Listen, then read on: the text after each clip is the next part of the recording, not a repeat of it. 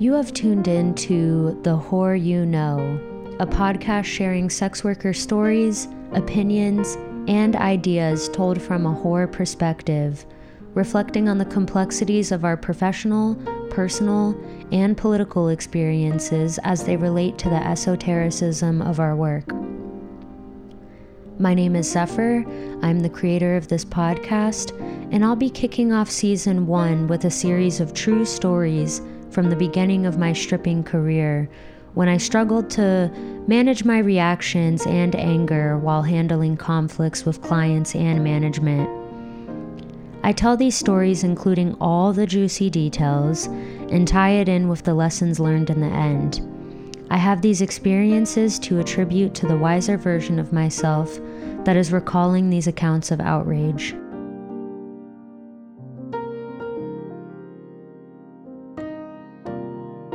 I'm going to start off this recording with a trigger warning um, that there's P G thirteen level violence in the story I'm about to tell. Um, nobody got hurt, nothing gory, but very heightened emotions and reactionary behavior. I would caution against listening if that's triggering. Good evening, whores. I am extremely thrilled to be bringing you the very first episode of my very first podcast, The Whore You Know.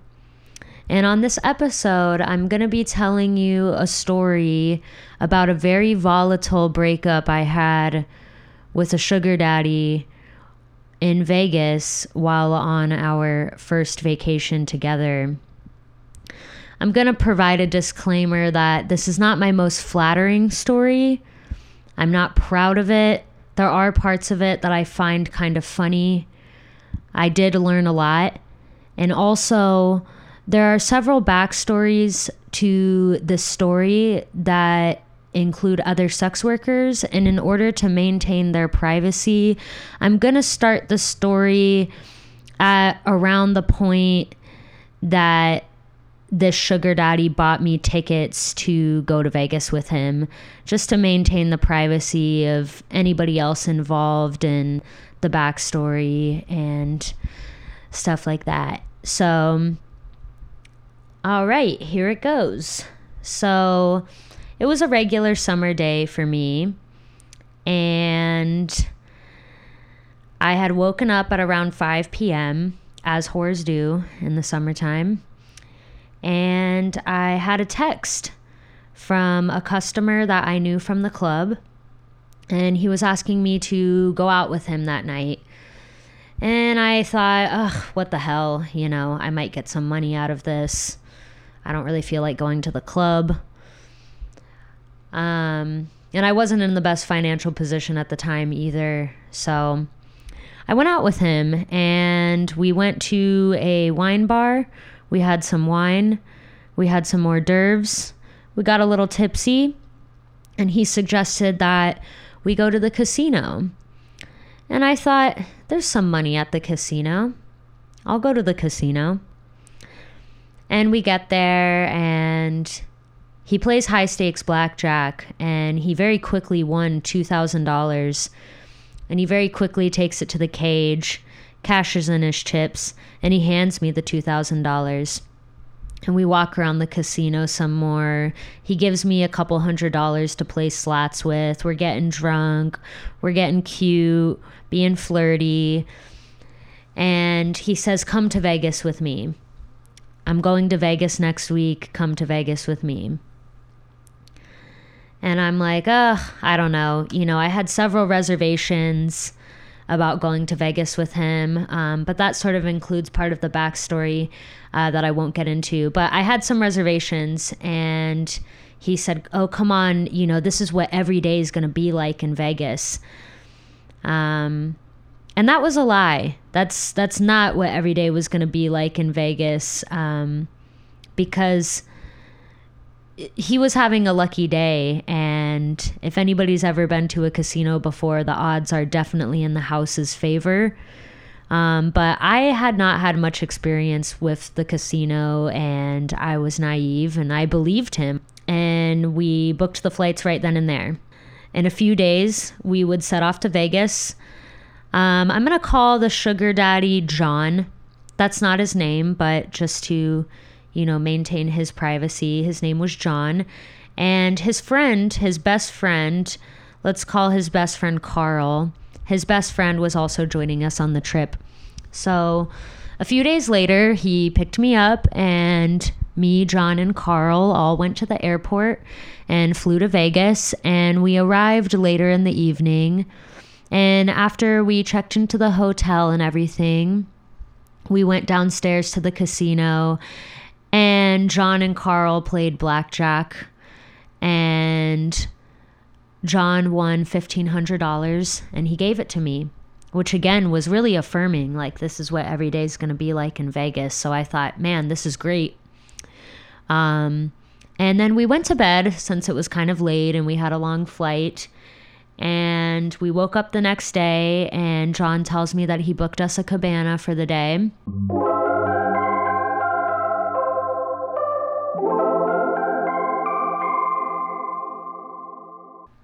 And so we went to the cabana, hung out by the pool, had some fruity drinks, had some cute snacks.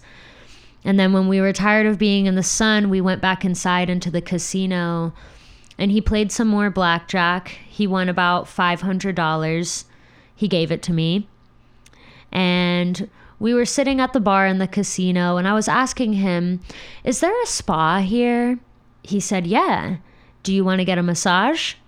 And I said, yes, I do. And so right then and there, he books me a massage. He books me the facial. He books me the whole nine yards, a whole fucking spa day for the next afternoon. Um, and then we go have some lunch together.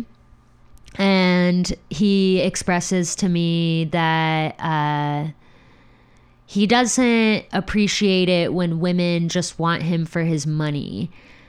And I was like, oh my God, yeah, like I totally know what you mean. You want to be, you know, liked for you, not for your money. And he was like, yeah, exactly. And I was like, you know, I feel the same way sometimes with men, but sometimes I just feel like they just like me just for my pussy and just to like have sex with me. And he was like, yeah, like it sucks that men objectify women like that. And I was like, yeah. And, you know, I was, I was kind of just throwing his manipulative bullshit right back at him, and he didn't seem to be picking up on it. Um, but we then we then went shopping, and uh, I picked myself out a couple pairs of glasses from Oliver Peoples. If you've never been to that store, those glasses are like fucking three hundred to five hundred dollars, probably sometimes even more. But I picked up two pairs, and they amounted to about seven hundred dollars. And he was like, get them, get them, you know? And I go to the counter to pay for them, and I look at him, you know, when it's time to pay. And he was like, oh, you know, you can pay with the, the money that we won today and yesterday. This kind of pissed me off. I'm not going to lie. It really pissed me off because he was so rich. Why wasn't he paying for my glasses? Like, what kind of sugar daddy is he? And, uh, you know, I, per the conversation we had just had at lunch, I didn't want him to think I was just in it for the money. Part of being a sugar baby is keeping up the illusion that this is real and this isn't transactional. And that's a very difficult illusion to maintain. Anybody who's done this knows that it's very difficult to maintain that. But alas, I, I really wanted to maintain that. And I also didn't want to embarrass myself and not buy these glasses. So I I put down the seven hundred dollars, which really sucked because that was like, you know, forty percent of what I had made on that trip so far. I think it's forty. I didn't actually do the math, but something like that. You know, that's a big chunk of what I had um made on the trip so far. And I, I definitely needed to be making money off on this trip. I wasn't at the club working that week. I was taking the whole week off, and, you know, I'm, uh, I'm entertaining this person. So, you know, naturally I wanted to be making some money. Um, but yeah, that was really disappointing. I let it roll off my back. I figured I would be making a lot more money on the trip. And I just figured if we go shopping again, I, I won't get anything because clearly he's not going to pay for it. Um, but at least he was going to be paying for my massage the next day. And at least he was paying for this cabana and my food and this nice hotel and, you know, all this stuff. So I was like, hey, you know, it's not so bad. I'm going to stay grateful. And, uh, yeah, then we went back to the casino and we met up with his friend, Carl. And John and Carl, uh, wanted to play some more blackjack. And, uh, when they were playing, they, they both started losing pretty quickly. And then they, they did the right thing. They walked away from blackjack and they said, you know, uh, what do you want to, what do you want to play? And I said, I, I like roulette. And they said, okay.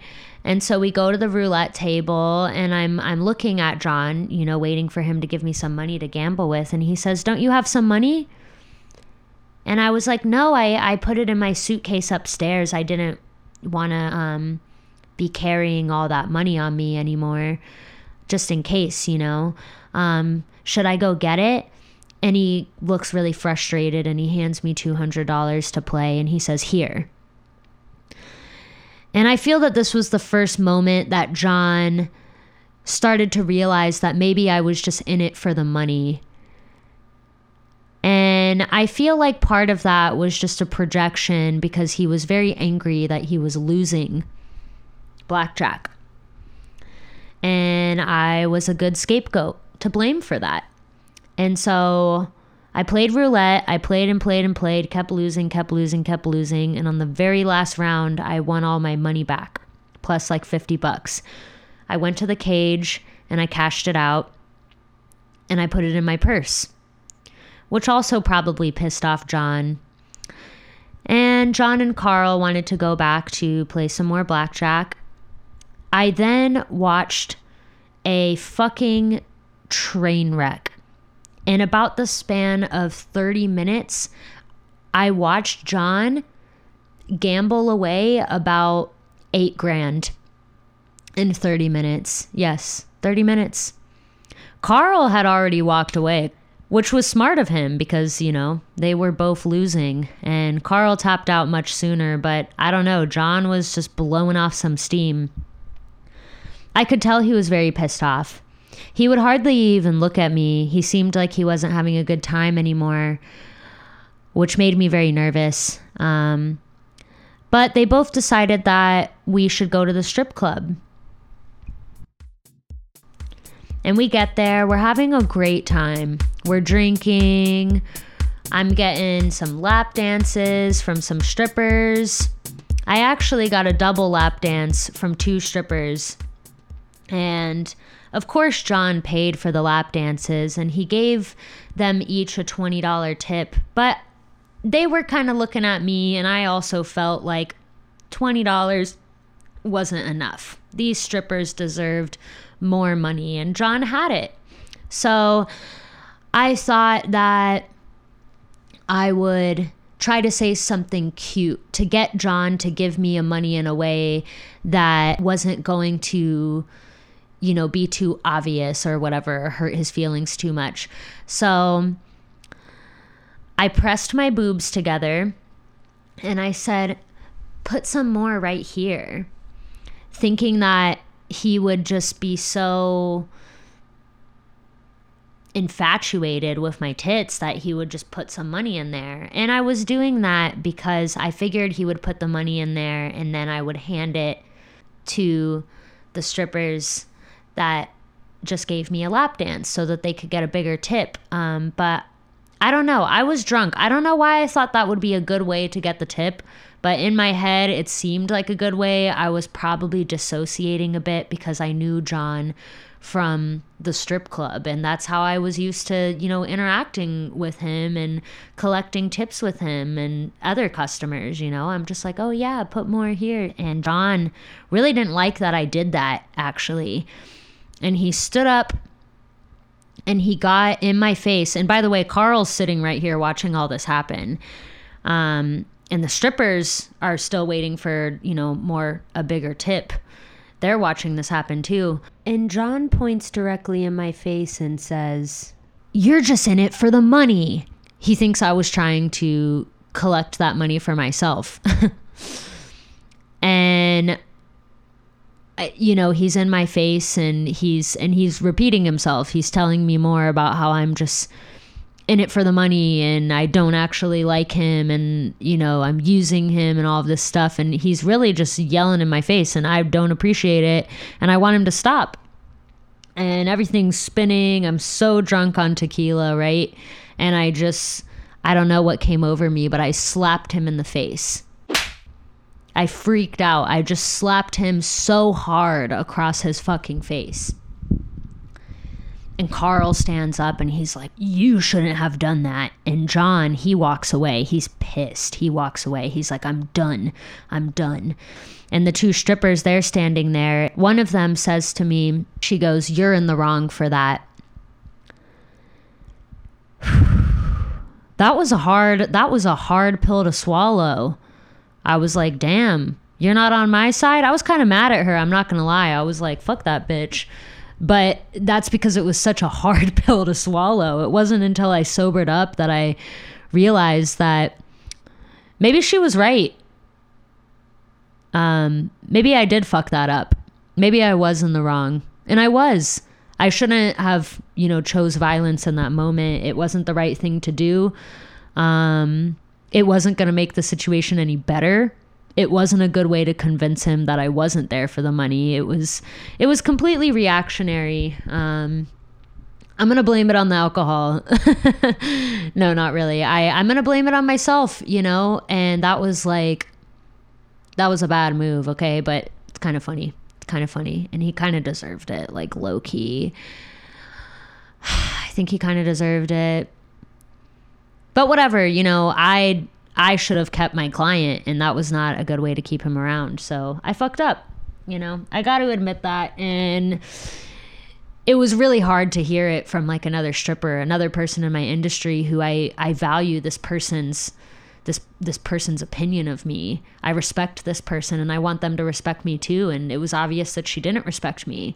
It was obvious that, you know, she thought that I was bad at my job. Or at least in that moment, she thought that, and she didn't know me, you know, but she, she knew I fucked up and she wasn't wrong. And, um, yeah, it took me some time to realize and come to terms with that. But anyway, so the story continues. So I'm freaking out, right? I, I don't know what to do. So I just go, I, I'm fucking just getting out of the club, sitting on the curb, like crying, just sobbing like a crazy drunk person. The bouncer was looking at me like he was fucking pissed. You know, he was not liking that I was sitting at the front door just sobbing like an idiot. And I'm trying to call Carl because I know John doesn't want to talk to me.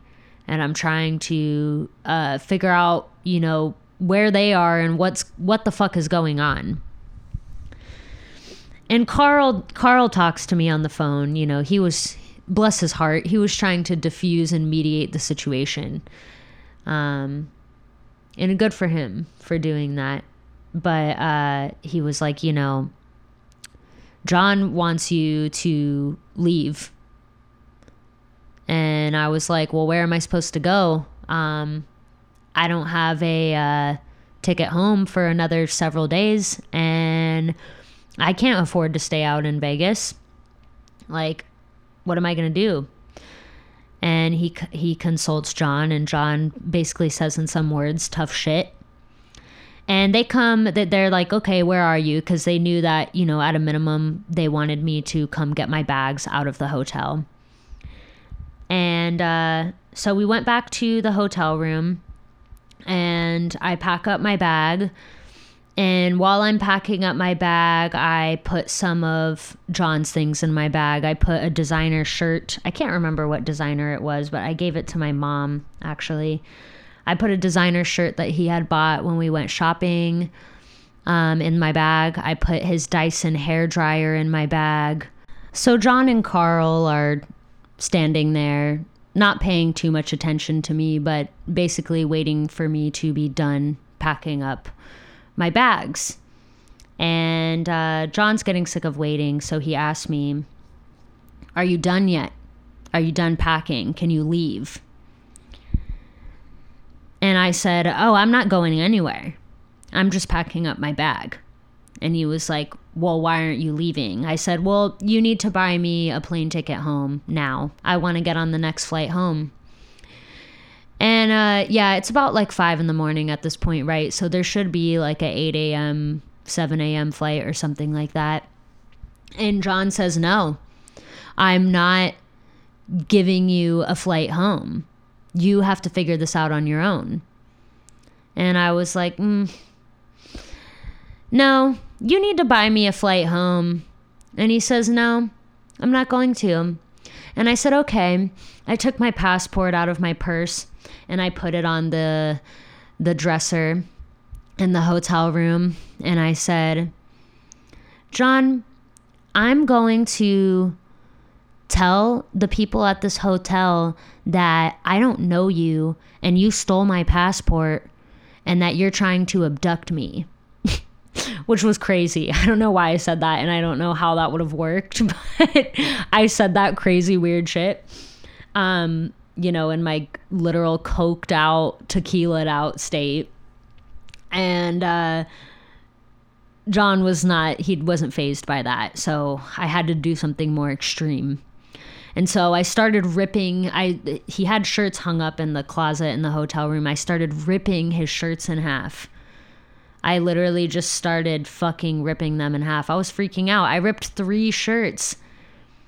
And John was like, "Stop, stop." You know, he wasn't putting his hands on me or anything. Thank God he wasn't as violent of a person as I am, or as, as I was at that time. I've, I've tried to work on that, you know, work on my tendencies towards violence. Um, but yeah, you know, he's telling me to stop. He's getting pissed off. I'm like, "Yeah, I'll stop when you, when you agree to buy me some plane tickets." And Carl's like, "John, you gotta, you gotta get her a plane ticket, you know?" And John's like, "No, I don't, you know, I'm not getting her a plane ticket. Fuck her." You know, I was like, "Oh yeah, fuck me." And there's a fucking hot, there's a, a hot pot of coffee that John and Carl had made when we got back to the hotel room and I had initially been packing my bag. And there was still quite a bit of coffee in there. And I took the pot of coffee and I dumped it all over the hotel bed with the white bedding. And I was like, "I'll fuck everything up in this hotel and you'll have to pay for it. Like, I'm going to fuck all this shit up if you don't get me this plane ticket." I'm freaking out at this point, you know. I'm just doing whatever crazy weird shit I can do. Um, and that the coffee on the bed and me screaming all that crazy shit was kind of the last straw. And Carl was like, "All right, that's it." He was like, I'm, I'm going to take you to the airport." Um, and I was like, "All right, fine. You know, at least somebody's going to take me to the airport." So me and Carl go to the airport. Um, John stays behind. And as soon as we get to the airport, John calls Carl and he says, uh, "Carl, I need you to look in her bag because I believe that she stole my Dyson hairdryer." He didn't notice the designer shirt. Um, but I, I was like, "Oh, come on, Carl, this is ridiculous. I didn't steal John's hairdryer. Are you kidding me? Why would I do that?" And he's like, I'm gonna, I'm gonna have to go in your bag." And I was like, "God damn it. You know, I want this guy to buy me a ticket, you know?" So he goes in my bag and he finds the hairdryer and he pulls it out and he was like, hmm, "What's this?" I was like, "Oh, that's weird." I don't know. I don't know how that en- ended up in there. And he was like, "Well, I'm going to take this." I was like, "All right, fair enough," you know? And we go, uh, we go up to the ticket counter and he buys me a ticket for the next flight, which was taking off in about an hour from then. And, uh, yeah, He leaves. I get on the flight and I go home, and I never talked to John or Carl ever again. Um, I feel like I already addressed some of the mistakes that I made here. There were some other mistakes that I made along the way that are more a part of the backstory, which, like I said, I'm not not telling that part of the story. Um, but, you know, as far as this portion of the story goes, I, I really uh, fucked up in the way that I chose violence. Um, I felt very righteous about it for a long time. I felt like, well, he fucking deserved it. He deserved it. He's a fucking asshole. You know, why was he in my face like that? And why did that bitch stripper tell me that I was in the wrong? Why did she say that? Fuck her. You know, I was doing a lot of mental gymnastics to justify my actions. And, uh, you know, it's a wound um, that I have. I, I'm very triggered by men getting close to my face. There's a lot about my personal backstory that explains, you know, why I don't like men getting close to my face. Um, but, you know, as as I learned about triggers, that uh, it's my job to learn how to manage my triggers and know how to respond in a way that isn't going to be volatile or harmful to myself or to other people around me. I really feel that I harmed myself a lot in this situation. I caused myself a lot of stress and grief. I feel that I also obviously caused John harm by slapping him in the face, and I caused Carl and those two strippers harm by um, sort of forcing them to witness something like that. Um, and I, I definitely feel badly about that looking back. Um, and I learned a big lesson there. Also, um, needless to say, I uh, did not get to do my spa day the next day or ever um, since I went back home. And uh, karma got me a little bit because I did lose uh, most of the cash that I had left from that trip and only had a small portion of it uh, left when I got back home. And that really sucked. But, um, you know, I, I spent a lot of time feeling very righteous about the harm that I caused because I felt that John was such a huge asshole in this situation. I felt like he was blaming me for him gambling away eight thousand dollars. And in a way he was. He was he was very much taking that out on me, and he was very much um, insecure that he needed my company and that he needed to compensate me for giving him company. Uh, a lot of a lot of customers have this issue. They're very insecure. Um, but I can acknowledge that. I can acknowledge his shortcomings while also maintaining a level of responsibility for my own shortcomings. Um, but for a long time, I just simply justified my shortcomings because I focused very much on his shortcomings. And the only way for me to have personal growth is for me to have more of a focus towards myself uh, than the other way around. And uh, sometimes that, that makes for hard lessons, for hard pills to swallow. Um, and you know, it's still a journey. I'm not perfect. I'm still learning. I'm still growing. Um, I'm still working on some of my tendencies towards violence. Um, but, uh, I think it's been a good few years since I've hit a customer. So I'm, I'm really happy about that.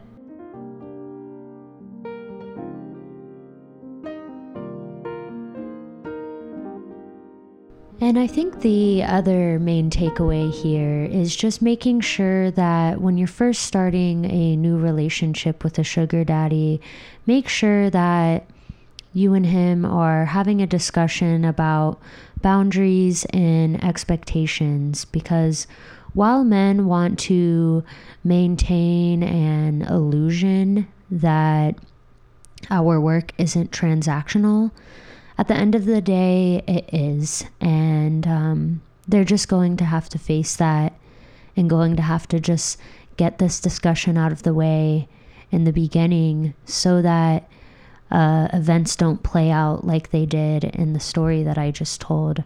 I feel that if there was um, better communication and better boundaries and expectations laid out in the first place, that this story wouldn't have played out in the way that it did. Um, I realize that these discussions can be quite awkward sometimes, but I do think that it's one hundred percent worth it in the end. And I think that it um, it keeps you safe. And that wraps up the first episode of The Whore You Know. Thank you so much for tuning in. I hope that you enjoyed listening to this story. I hope that you learned something from it. And I hope that you continue to support my Patreon page so that uh, you can listen to these podcasts. Uh, also, if you would like to follow The Whore You Know on Instagram, our at is the same as our Patreon at, so it's going to be The Whore You Know, but with the whore, it's going to be a zero instead of a O and a three instead of the E, so that it's coded for the Instagram algorithm that wants to erase all of our voices. This is Zephyr with The Whore You Know, and I want to thank you once again for tuning in. Have a great day.